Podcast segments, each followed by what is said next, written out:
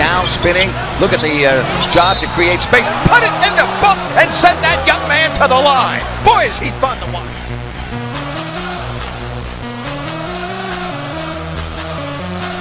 Three fifty-one.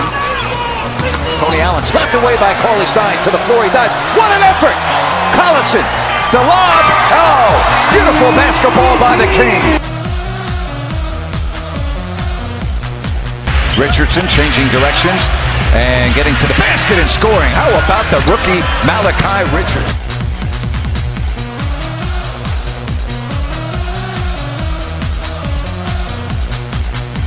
You're now listening to the King's Court on Dash Radio, presented by SacKingsNation.com. Here are your hosts, Vince Miracle and Joe Morgan. What's going on, everybody? Welcome to the King's Court here on Dash Radio. Joining me this week and being my first guest heading into the 2018-19 season, Tony Xypteras of Sactown Royalty. Tony, how you doing? I'm doing great, Vince. Happy to be here. How are you? I'm I'm doing great, man. I'm I'm finally I'm I'm happy that we're finally back to NBA season. That's right around the corner. I think basketball games start in like a week. Um, this I'll be honest, this has probably been the most um, refreshing summer that I've had because I, I really didn't have to watch the team that much this year. It was a very quiet summer when it comes to the Sacramento Kings, and I, I actually enjoyed it. I, I enjoyed it a lot, but but I, but I'm happy that the NBA season is here. I'm ready. But what about you? I, I feel like this again, like I said, I feel like this has been one of the longest summers as Kings fans because there was nothing really to hang our hat on or to really keep a close eye on this summer. Uh, what what'd you do? What, do you feel like you're you're re- ready and refreshed for this upcoming season? Yeah, it's interesting. Like the Kings came firing this summer because they had the draft lottery. They moved up for the first time in like 12 years, and then there was a bunch of hype leading up to the draft. All the draft workouts, all the rumors, and we were all like sifting through to figure out who the Kings are going to pick. Then they picked Marvin Bagley, which I'll only speak for myself here. Was a little deflating as someone who wanted Luka Doncic, but I'm not going to harp on that too much. Bagley's I haven't seen anybody play yet, so I'm not going to judge on it uh, on you know September 24th. And then free agency came, and the Kings had a ton of cap space, and I was kind of expecting those fireworks to continue, like the extent that we had from the lottery. But they really did almost nothing in free agency, and then like it's been dead for a month and a half now. So uh, you know, I agree with you there. It was kind of a, a slow summer after the draft, but media day was today. We're recording on a Monday night, and uh, I'm excited to go. Yeah, um, let, let's let's just jump right into it because this is going to be uh, and I and I and I told this to Tony right before we hit record on the show. This is going to be a different type of Kings Court because I'm not going to like go through. I don't really have a roadmap of where this conversation is going to go. All I know is that I want to talk about the Kings at this point and how we are looking at this team and our expectations for the upcoming season. So let's start with the off season. Let's start with the with the moves the Kings did make. And you and I talked about, you know, Marvin Bagley a little bit uh, before the draft and our hype about him and things like that. Heading into this upcoming season, what are you expecting from this guy? Because for me personally, and from everything that I'm reading, it seems like everyone is already going to start to compare him to like Luka Doncic. How good is Luka Doncic? Because that's going to affect our thought process on Marvin Bagley if let's say he struggles. And so for me, what I want to see from him is someone that is as what or is what Vlade I think has in his mind. Like I want to see whatever it was because when I was watching him through the draft process and I was looking at him as a player, I didn't have him as the number two. I, I, I think when I was talking to Brian West, you, you know one of your one of your writers over there at Sactown Royalty, when he was on the show, I had him at like going to Memphis at four or even sliding to five. I didn't even have him as the one, two, three. So I wasn't high on Bagley as is. But what what are your expectations for Bagley this year? What would be a good year for him as a rookie? Well, it's going to be possible to avoid the Luka Doncic discussion with him for like the end of time. This is this is Vlade's big move. Like we're going to be comparing the two for better or worse for the rest of their careers, and Vlade's career is on the line here with who kind of develops into a better player, and that's going to be trouble for Vlade at least in the first few years, I think, because Luka Doncic is going to come in as the more NBA ready player. And for someone like myself who preferred Doncic over Bagley, it's going to be really hard um, to to remind myself that Bagley is kind of a project. He's super young and it's going to take time. And for as much as we want to compare the two in year one or year two, that's really not fair to to Marvin Bagley. And and we're going to do it anyways because that's how the internet works. That's how Twitter works. We're going to compare the two consistently for forever, even when again like but even when Bagley is not ready to, for that comparison yet. We're going to do it anyways. That's just the way it's going to be. As far as what I'm expecting this year, I actually liked Marvin Bagley. He was third on my board behind Ayton and Doncic, so I didn't think it was like a wild, uh, like draft pick, like a that they picked him wildly above where he was supposed to go. But my expectations for him coming into the year, if I'm being honest, were probably higher before I watched him in summer league, and I don't want to take too much away from summer league because it's not the same game, and this might be unfair too, but in summer league, I saw a player who struggled to get his own shot. Uh, we knew he was left hand dependent coming in, but he was incredibly left hand dependent in summer league, almost no right hand at all. Just didn't have go to moves on offense. So, you know, before summer league, I was expecting a player who could come in and give the Kings 12 and 10 in year one or pretty close to it, assuming he gets the minutes. But now I'm not sure I'm not sure if he's going to be able to score at the rate that I was kind of hoping this early on in his career. I do think the rebounding is going to be there, and I think for as much as we crushed him for being a poor defensive player at Duke, he might surprise some people on defense because he, he was a little bit better on defense in summer league than I was expecting, particularly uh, just disrupting shots inside. And he showed that he showed his athleticism off. I thought more on defense in summer league than he did on offense. Whereas on offense, he was kind of thinking a bunch, like his moves all looked premeditated, so he couldn't really catch anybody off guard. Whereas defensively, he was just sort of playing like uh, based on instinct and jumping all over the place. And I liked seeing that activity. So I think you're gonna see. I don't know if I had to put a number on it, eight and eight. If he gets starter quality minutes, like 30 minutes a game, and he's playing at power forward, he may hit the double double because I do think he's going to rebound right away. But you know, that's a roundabout way of saying I don't know what to expect anymore because I had one set of expectations before summer league, and now I'm still kind of trying to readjust after summer league. But I do think preseason is going to be huge for a player like him, and we'll have a much better idea of what to expect after we see him play a couple games with the uh, with the big league players here. You brought up that starting rotation, and there's a there's a mixed bag of conversation on if Bagley is going to be that starter. Now, me personally, I feel like the Kings have nothing to lose this year. I mean, there's there's no expectation for them to make the playoffs. They're in my eyes, they're the yeah, my eyes, they're probably the worst team in the Western Conference, and I, I mean, I think the only team that they could be better than is the Hawks. And this is me just looking over the roster and, and me truly believing in this team and what they can do this year because it looks like everybody's gotten better except for the Kings and the Hawks. Um, do you think he should be a starter? Because I do. I, I think since they have nothing to lose, I think Bagley should be able to step in there and honestly have the green light to really try everything he's learning, try everything he's you know already good at, and see what works in the NBA, what moves he needs to polish up, and then honestly, I want to see him move to the right. He's left hand dominant. I want to see him move to the right and do more uh, right handed action, and I, I want to see what he can do with that right hand. Uh, but do you think he should be a starter heading into next season? So I actually looked this up after the draft ended, and I looked up because I was kind of under the assumption that all right, you got a guy, you're drafting him second overall, he's got to start from day one. He just has to. I looked it up, and it, for the last ten or so years, it's about fifty percent the amount of time like a second second overall pick starts. So he doesn't have to start. It's not like he's doomed if he doesn't start from day one. Uh, it doesn't really happen happen all the time in the NBA anyway. So if he doesn't start, that's no big deal. What I will say is that one of Giles or Bagley has to start. Because, like you said, they have nothing to really play for this year outside of development, but they don't have a draft pick. They're not going to make the playoffs. This is about developing the young kids. And I want either one of the two rookies in the front court, Bagley or Giles, starting. Which one is it? I don't really care. As long as one of them is starting, getting that experience, playing 30 plus minutes a night. Whoever's better, they can have the role. Moving on, we go to Yogi Ferrell uh, getting uh, coming in. You know, I I feel like the actually I'm just gonna put these two moves together because I I don't see these moves being as like game changing as a lot of fans tried to make it out to be when it first happened. Uh, I feel like they're they're good role players, and Yogi Ferrell and Bjelica Nemanja Bjelica. I'm not gonna be good with his first name, but I can say his last name Bjelica really good. Uh, but I, I I don't see them as truly impactful, you know, rotational players. Uh, I, I think that they're they're players that can come in and they're you're gonna say, okay, yeah, then, then that's a nice piece, that's a nice addition.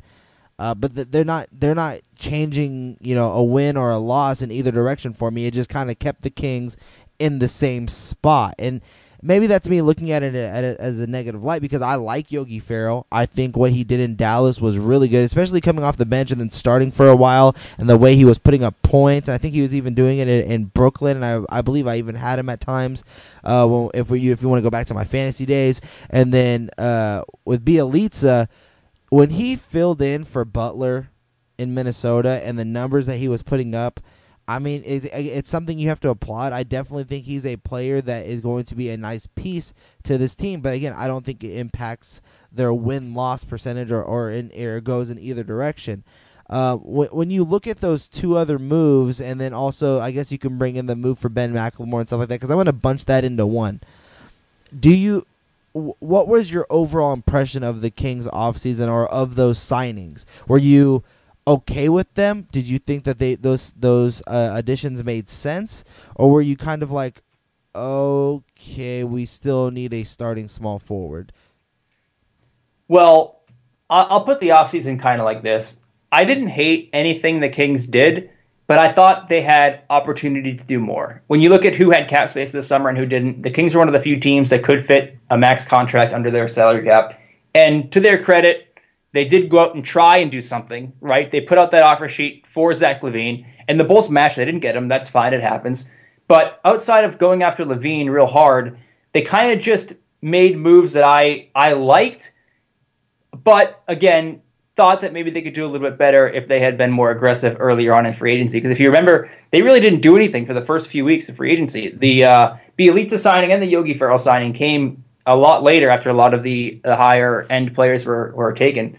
With that being said, I kind of look at all the moves the Kings make and all the signings they made this summer under like kind of like you're playing uh, salary cap Jenga or something. We are trying to make all the pieces fit and you look at what the Kings need and what they signed them for, and like, was that value good for what this player is? And to me, Yogi Ferrell is a pretty good backup point guard. If you, if someone said, you know, Yogi Ferrell's a top 15 backup point guard, I don't think I would disagree with him. I think he's a pretty good backup player, and the Kings got him for three million dollars, and he's 25 years old. So just you know, trying to fit the roster together and slot money for what a, a player's role is. I really like getting a good backup point guard for $3 million. That's a smart signing to me.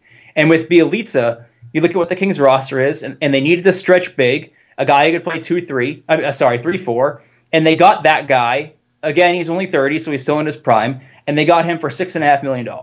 So while he, I don't think he's going to move the needle necessarily from like a win loss per- perspective, I do like getting your stretch four still in his prime for $6.5 million. So I like what the Kings did, and I like what they paid to do it. But I still keep coming back to that point where, like, hey, Julius Randle signed for nine million a year. Like, there was opportunity to get even better than they got. Um, and that's where I criticize the Kings offseason because I do like what they did. I just thought they could have done more. Yeah, I, I just I just felt like it was uh, again it was just that anticlimactic summer. I, I it all started with the hype leading up to the draft, the fact that the Kings had an incredible lottery to move up it, I think I think it's the first time in franchise history to ever get that number two pick. Definitely since they missed the playoffs. I mean, definitely since they stopped making the playoffs. That was the first time they jumped that high. Yeah, I, I think no, I think that literally the first time they've ever picked number two. I know they've had the number one pick before. I think this is the first time in franchise history they've ever had the number two pick, and for them to, it, it was like a lot of hype leading up to that, and everyone thought, you know, the position of need was small forward. This team has a ton of big men and Luka Doncic was blowing people's minds overseas. And you know, there was a lot of rumblings of, you know, leading up to that part, like, oh, we're not going to take it. But then you saw that picture of Vivek and Vlade and Bog- uh, and and Doncic, and you're like, okay, it, it's it's just everyone hating on the Kings, national media, like always. So like, don't read too much into it. We'll see when we get there. And then boom, Marvin Bagley, and then after that, you know, I'm not, I'm not, I'm not hating on the pick. Like, all I'll say is that I, I had uh, an expectation. I have an expectation for Marvin Bagley because yes, I, I, I do think Luka Doncic is the real deal. Personally, I, I, I think that you know there was a lot of when, when my mindset of, of the Kings is when you when you saw that pick was there was so much hype that every team wanted to have the opportunity to pick Doncic except the Kings. And I don't think they've built up the the reputation to where they had the ability to do this to, to make this decision the way they did. I mean they, they I mean they have the right to do it, but I don't think they built up the reputation to where they should have done this pick. And then and I think that's why there's a lot of expectation from me personally onto Bagley and also again uh, putting a lot of pressure on that front office of Vlade and I also think it put a lot of pressure on Dave Joerger for this upcoming season, which is the conversation I think we're going to get to in a little bit.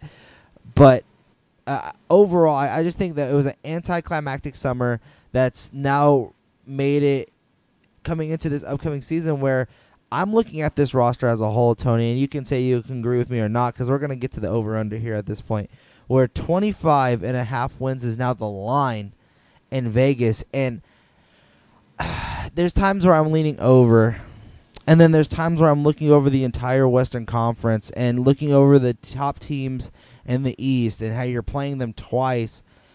How how how can you look at this Kings roster and not think, you know, there's a good chance there's an under on that 25 and a half. So I it's a it's a coin flip for me.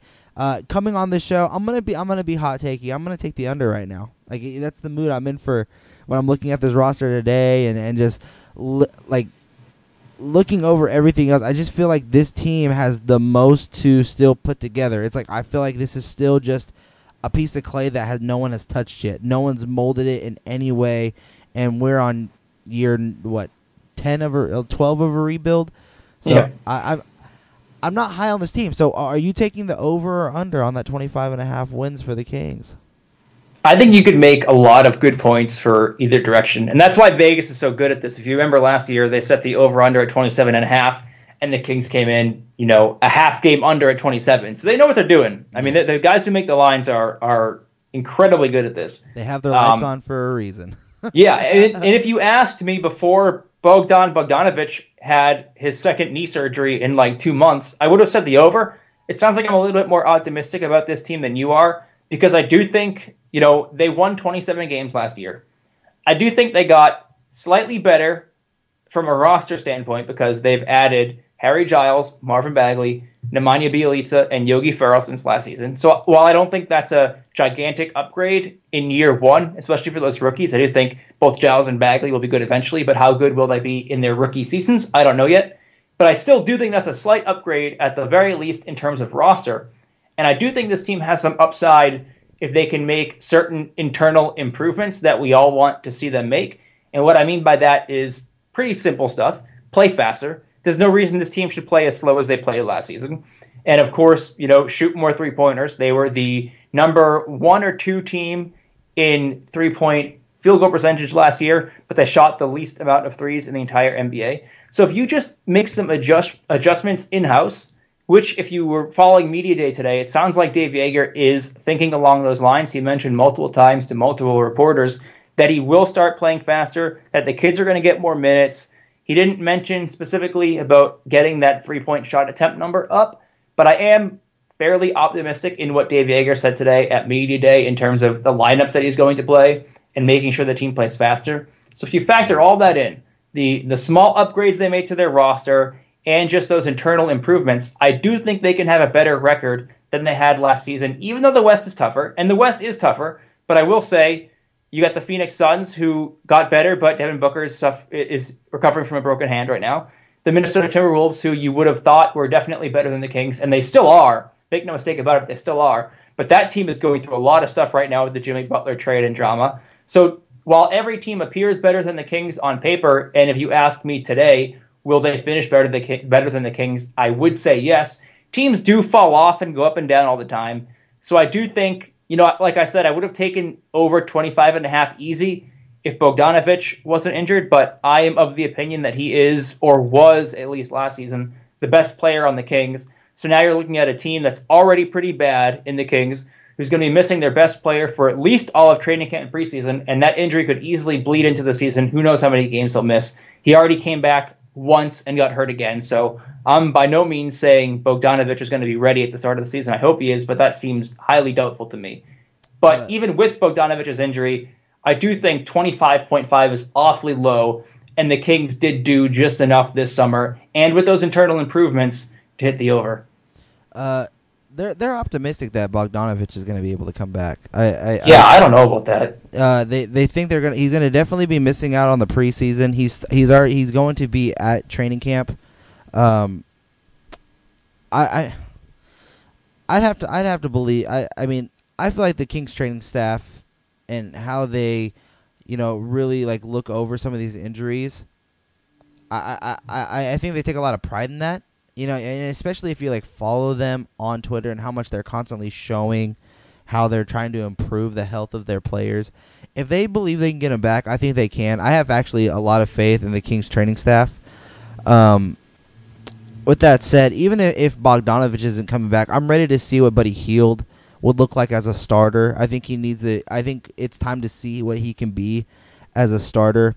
Uh, you you brought up a lot of stuff that you know that I wanted to start touching on too, which is perfect about you know how Joerger today was talking about the pace of the game and how you want he wanted to start seeing more. One of the, one of the big quotes that that I like seeing was that he, he didn't necessarily say that he wasn't going to play Zach Randolph and Costa Koufos this season. Quote, I'm not saying those guys won't play, but our bigger priority is to play many younger as many young guys as possible.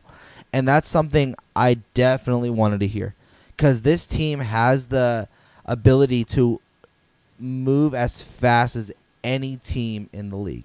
They have young legs, mobile big men that are willing to shoot the basketball, and a guy in De'Aaron Fox that can put the ball in the pocket of where you need to shoot it and also gets to, to the rim, you know, in a blink of an eye.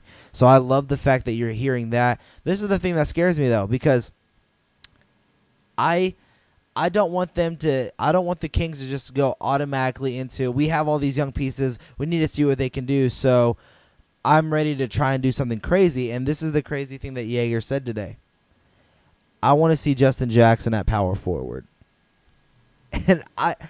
I don't think he. I don't think Justin Jackson was good enough at small forward to move him down to go and guard. You know the guys of like Carmelo Anthony now, a Draymond Green, uh, yeah, Kevin Durant, you know, all, all these other tiers. And if you want to go even smaller, like lower tier than that, like a Blake Griffin, you know what I mean? Like, I don't, I'm not ready to see that type of lineup. Uh, so I mean, I, I agree with you. I, I think the pace is something that I definitely want to see. I love the fact that they're talking about going younger, but still, Tony, I, I, I don't know if that's enough to to to to pass 25 and a half. Like I, I see them hitting 24 wins. Like I the more I look at this roster, I, I, I know they're going to get the couple where they're coming in hot after like, you know, one one of the good teams are coming in on the second night of a back to back. Their legs are tired. You're playing the bench unit of the Warriors or the Spurs and they keep it close and take off in the fourth. I know that game's going to happen. I still don't think they go go over 25 and a half. I'm taking the under. But what are your thoughts on uh, on you know a lot of what Dave Joerger said today, and again of like you know they're not going to play a lot of the big guys like the older guys like you said, but you know you're going to see Justin Jackson at the four. Is that something that interests you?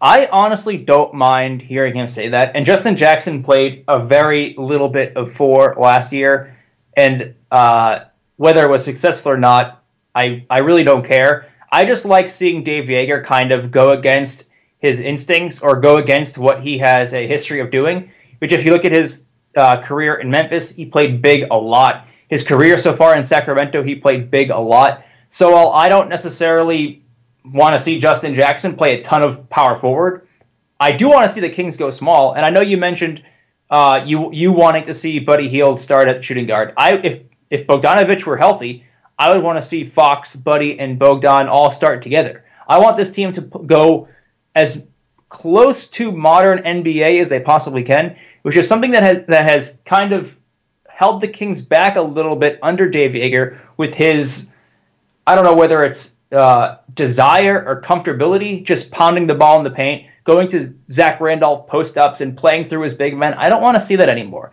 This team is built on young, dynamic guards like De'Aaron Fox, like Bogdan Bogdanovich, uh, like Buddy Hield, and I want to see the the Kings start to play to their strengths here a little bit, which is go out and run. Maybe you play small and, and you are a little bit, uh, you know, you might struggle on defense, which the Kings will struggle on defense regardless of how small they play. They've been struggling for 12 years playing not small. So, uh, you know, if they struggle on defense because Justin Jackson is playing five minutes a night in a power forward, so be it. I like hearing Ye- uh, Joerger say those sorts of things, though. That's the lineup that I want to see or, or that's the kind of lineup I want to see. That's the kind of basketball I want to see from this young team. Go small, play your best guys, run, shoot threes, join the modern NBA. That's what I want to see the Kings do this season. And hearing Joerger say things like that makes me optimistic that they will do that. I I want to see I want to see a small ball lineup with Bjelica at the four. I like that too. Bagley, Bagley, Giles, Cauley Stein, whichever one they feel is like a the you know the one that needs to take the biggest step or they, they see the most uh, optimistic about at the five out of those guys and you know having Bogdanovich, Hield, and Fox at three, two, one. I want to see that lineup. I think that lineup is the lineup that is going to push the pace, and I and I honestly think that's the lineup that that could you could see closing out games at times. And I and let, let me ask you this because I, I want to get to Dave Joerger. I want to talk about the hot seat that he's in, but there's a there's a there's a log jam down there at the big man position. You got Giles, you got Bagley, you got Skal, you got Cauley Stein, Kufo, Z-Bo. Even though you know, like I just said, that quote that y- they might not be seeing many minutes this year. Who who has the most pressure to succeed? Because I think the I think the two young guys in Giles and Bagley, they have such a hype around their name. Everyone's excited around them about them in the front office that they're kind of worried about Cauley Stein and the fact that they need to see something. I think Cauley Stein has the biggest, uh, the the biggest step to make this year. Like he needs to prove what he is. He can't just be, you know, uh, you know, the ability to shot block with the capab- the leaping ability to rebound and the uh, ability to run up and down the court. But he needs to put it together. He needs to uh, have a. I think he needs to average a double double this year, and he needs to prove that he's a starting center. I think Skal. The one thing I love about Skal is the fact that he gained that 20 pounds of muscle, like raw muscle. He looked huge, and then also the fact that you know the work ethic is there. He wants to be a good player, but I I, I feel like the Kings might. I think the Kings are. How do I say this without coming off as wrong? I'm not saying the Kings are doubting on Skal, like are, are kind of losing faith in Skal. I think they're more optimistic seeing the growth that he had this summer with body formation wise. But I think they they still don't know what Skal is, and and it's and it's coming to that point where they need to figure that out because they have one more year until they have to figure out if they're going to extend him or not, which they most likely will because of the the talent level that's there in them and the potential that word. But who do you think has the biggest expectation out of all those guys? Is it Cauley Stein? Do you agree with me that it's Cauley Stein, or do you think it's somebody else? Well, I'll I'll put the front court this way. I think there are guys who are definitely getting minutes, right? I think Bjelica is definitely getting minutes because you wouldn't go sign that guy if you weren't going to play him. I think both Giles and Bagley are definitely getting minutes. They're your you know your top prospects in the front court. You got to play them. Uh, Willie Cauley Stein, this is a contract year for him. He played a ton of minutes last season. I think it's foolish to think he won't play a lot this year. Costa Koufos and Zach Randolph are your vets. I don't think we'll see them as much, but I don't think we're not going to see them at all. And to me, that really puts uh, uh, Labissiere in like a really tricky situation where, like you said, he's got the talent. We don't know what he is yet, and that's kind of my biggest criticism of Dave Joerger in his entire tenure so far is that we don't know what Skal Labissiere is yet because they played Zach Randolph a lot of minutes last year. They gave Zach Randolph a lot of touches last year. And I think Skal was the one that suffered because of it, because we now don't know who he is. And we've added three guys in the front court this summer in Bjelica, Bagley, and Giles. So I don't know if we're ever going to find out what Labissiere is now at this point. He's he's got so many guys ahead of him in the front court.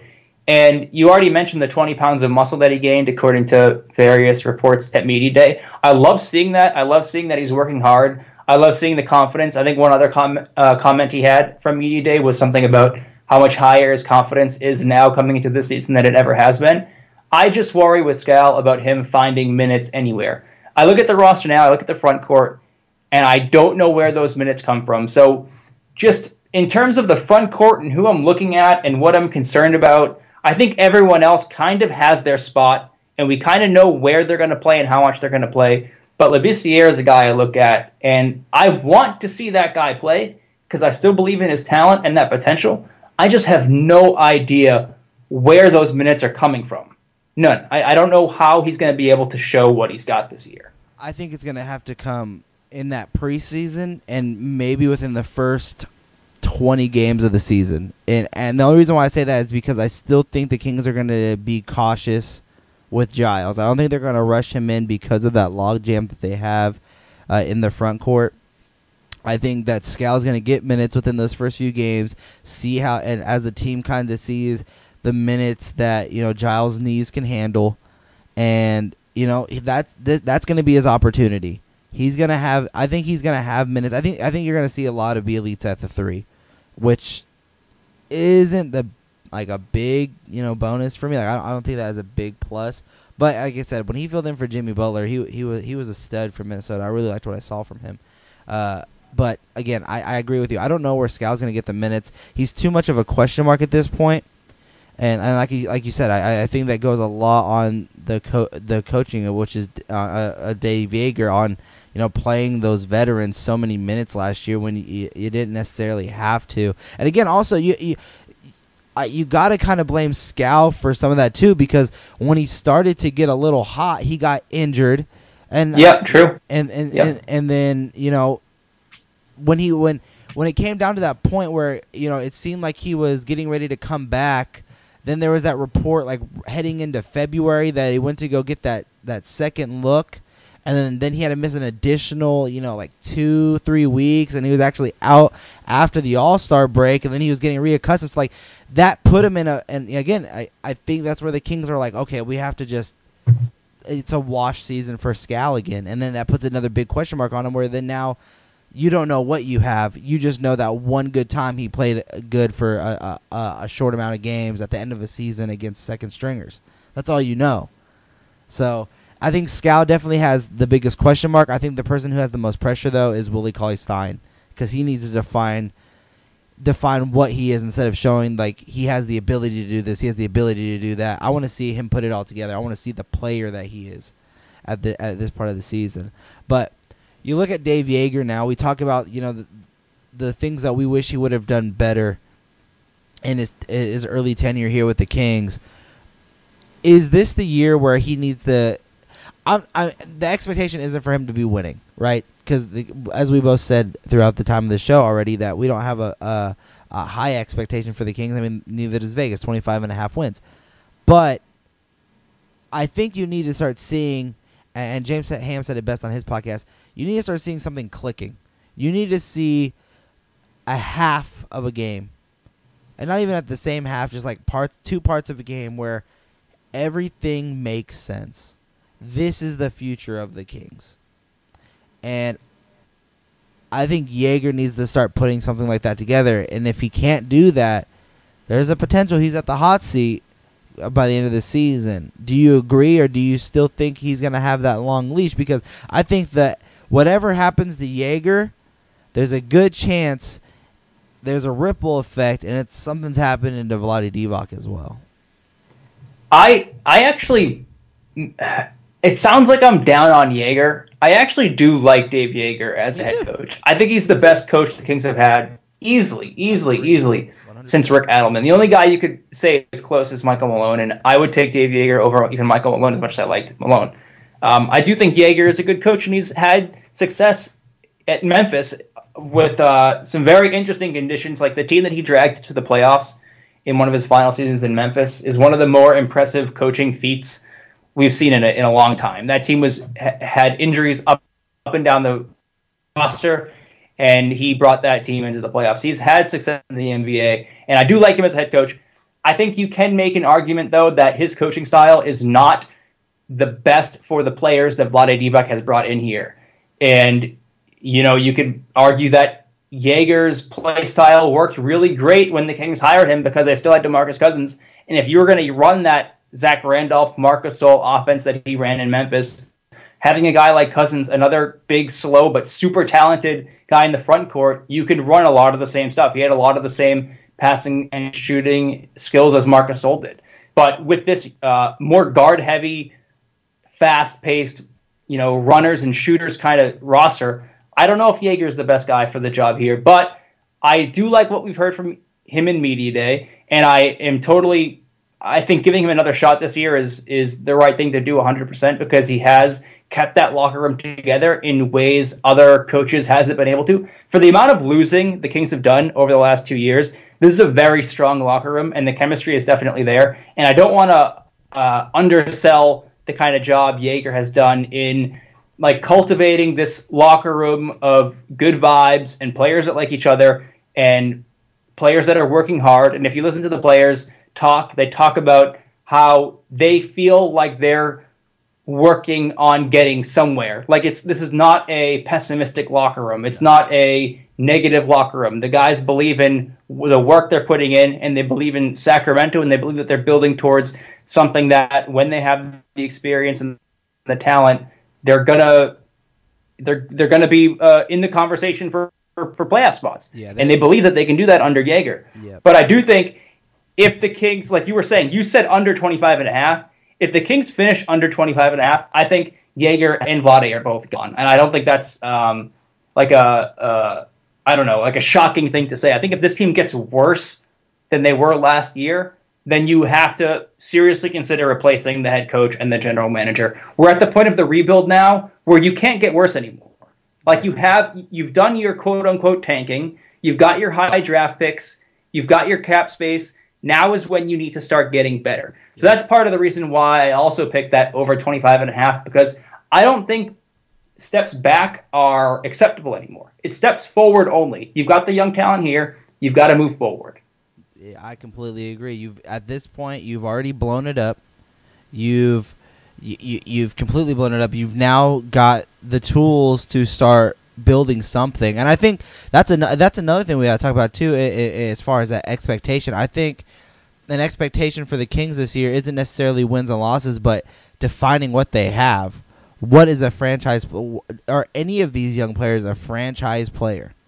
Can you start building around this type of player? Can we start building around De'Aaron Fox? Is he going to take that leap? Although I don't, I don't think there, there's any doubt that you know, I don't think anyone's doubting De'Aaron Fox.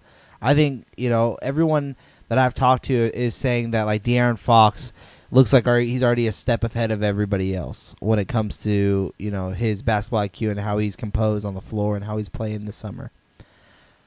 I I want to just see what it is that they're making. And, and I completely agree with you. Dave Joerger deserves the credit of how, you know, he and, you know, the vets have really kept this group of young guys positive and optimistic about the future through such downs of a season, through a lot of losses. Through 20- on and off the court too, because this right. team gets trashed all the time on Twitter, on social media by reporters. They they take a beating, right. and Joergers kept them together. Right, like even I think there was a video De'Aaron Fox did where you know someone's like like ha- like laughed while asking the question, and it, and and, it, and no one really like talked about it, and I didn't really talk about it because I didn't want to draw attention to it. I think. Ah, I, wish I would have wrote this down. He was doing an interview with someone while playing like horse or whatever, and like he's like he laughed while asking him like how is it playing in Sacramento. And, you know, Fox answered like I love it there. Like it's a mm-hmm. small town. You know, everyone knows everyone's like team is the Kings, and that's 100% true. When you're in Sacramento, the team is the Kings.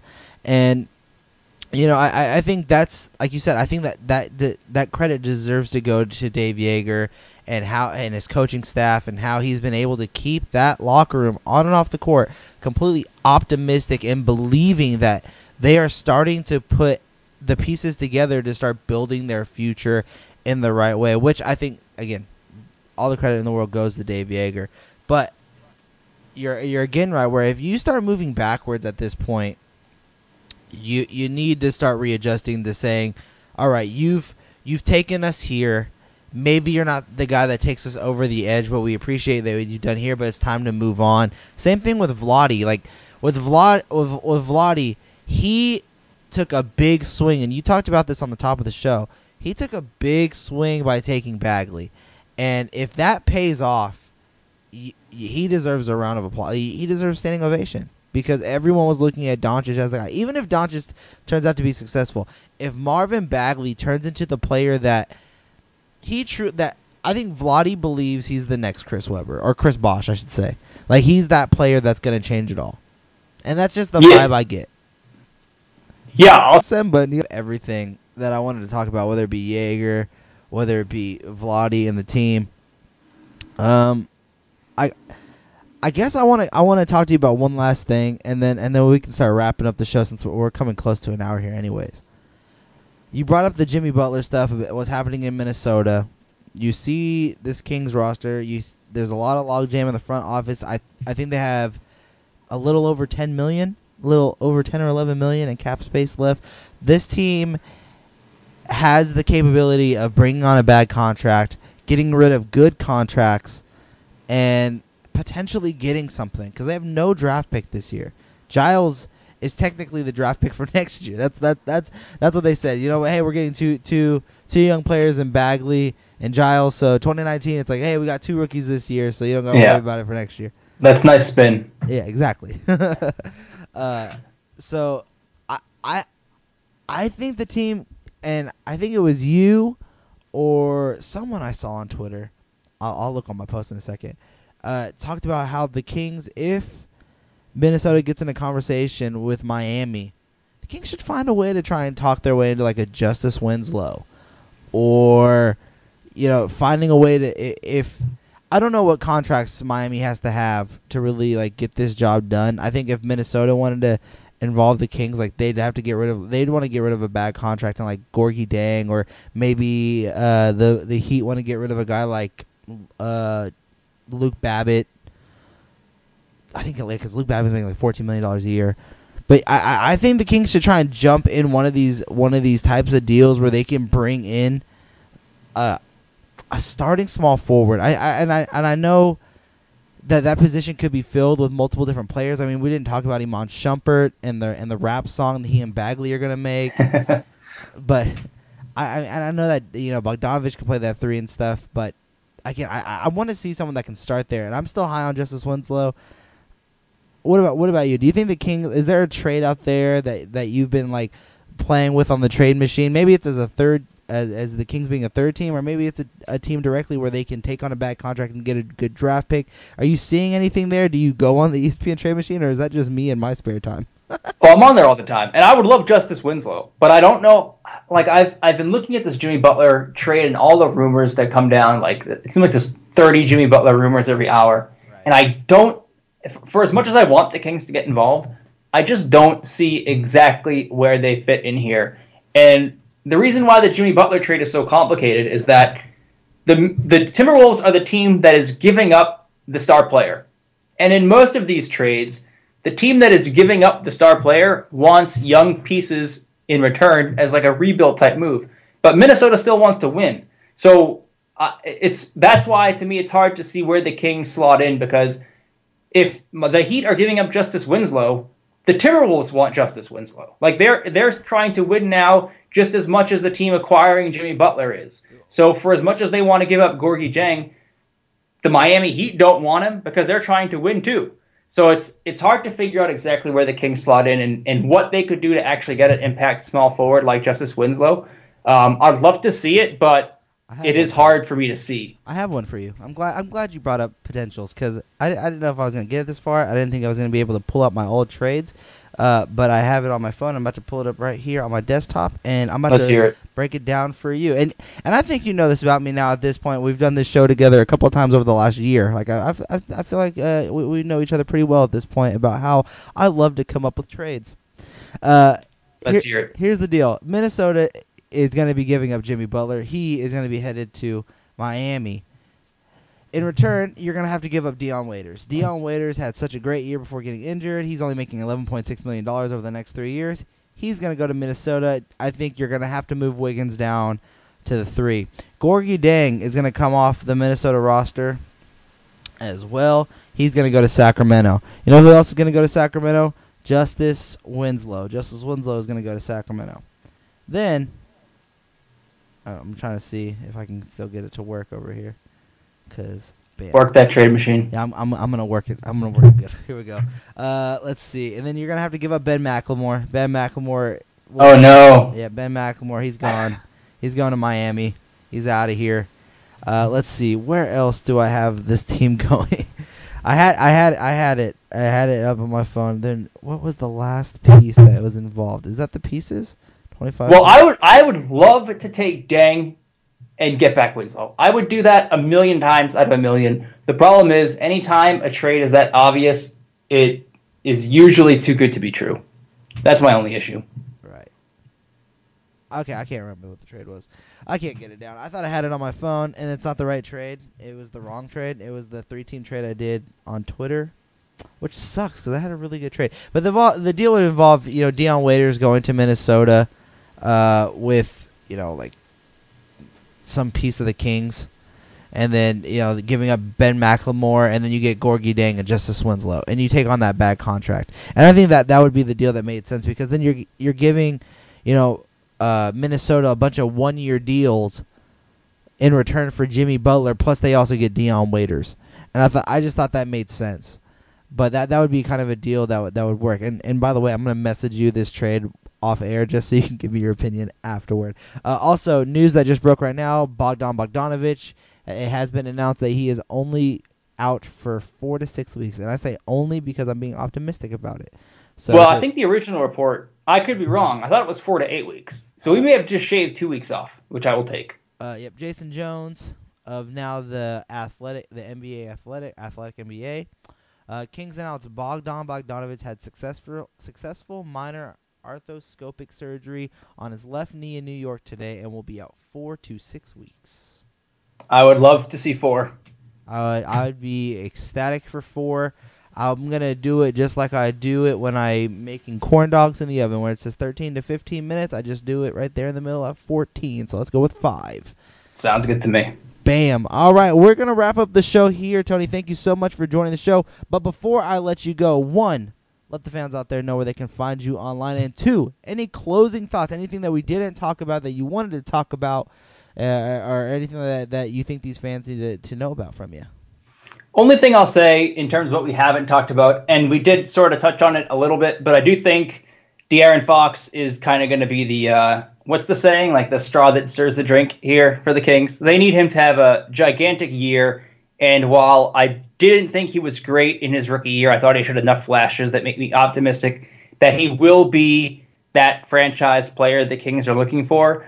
Um, and if he is, if he's going to be that guy, then we're going to see some real, real strong flashes this year. So that's kind of my parting thought. De'Aaron Fox is going to, you know, if the Kings are going to be okay, if the Kings are going to be watchable, if the Kings are going to hit over 25 and a half, it's going to be from De'Aaron Fox playing some uh, some very promising basketball. As far as where you can find me on the internet, uh, at Tony Xypteras on Twitter and at Sactown Royalty everywhere else, and of course sactownroyalty.com for other King stuff all season long. Thank you again, Tony, for joining the show. You guys go follow him at Tony Xypteras on Twitter. Check out all of his work on Sactown Royalty. Check out the podcast, the Sactown Royalty Show. I, I'm not gonna lie. I listen every time you guys have a new episode. You guys are kind of like me. You guys do it when you can. That's why I love. you Yeah, not quite weekly, but it'd be Uh, nice. Yeah, this year, I, this year for me, guarantee you it's weekly because Dash Radio is on my butt. That I'm not uh, as I uh, was not weekly this summer. Which You can do it, man. I believe in you. Oh, you got this. Oh, I got it. I'm, I'm ready. I got, I got I got a new Rolodex for guests. You're you're in there. Uh, I'm, I'm excited for this upcoming season. I, I'm expecting a lot from myself out of the season. Also, I'm gonna drop this right now. Tony, let me know if you, if you want one of these things. But the Sac Kings Nation sweaters were restocked, and getting to wintertime, we are now on the what third day, second day of spring. The the weather is gonna start changing. I have Sac Kings Nation sweaters on sale right now for only fifteen dollars. If you're looking to get a Sac Kings Nation sweater, go to SacKingsNation.com and click on the merch section, and there you can find out how to purchase one. Just go to SacKingsNation.com again for all of your in-depth coverage of the Sacramento Kings. Tony Xypteras, follow him at Tony Xypteras on Twitter. Check out Sactown Royalty. Again, I have been your host, Vince Miracle. You can follow me on all social media platforms of at VM Center. This show has been brought to you by BrickHouseIndustries.com. Be sure to go to BrickHouseIndustries.com for all of your hats, shirts, and socks. And when checking out, be sure to use promo code Kings Court and you'll get 10% off of any of your purchases. Again, thank you so much for listening to the show. Drop a rating, and until next time, Sacramento Kings fans, bye bye.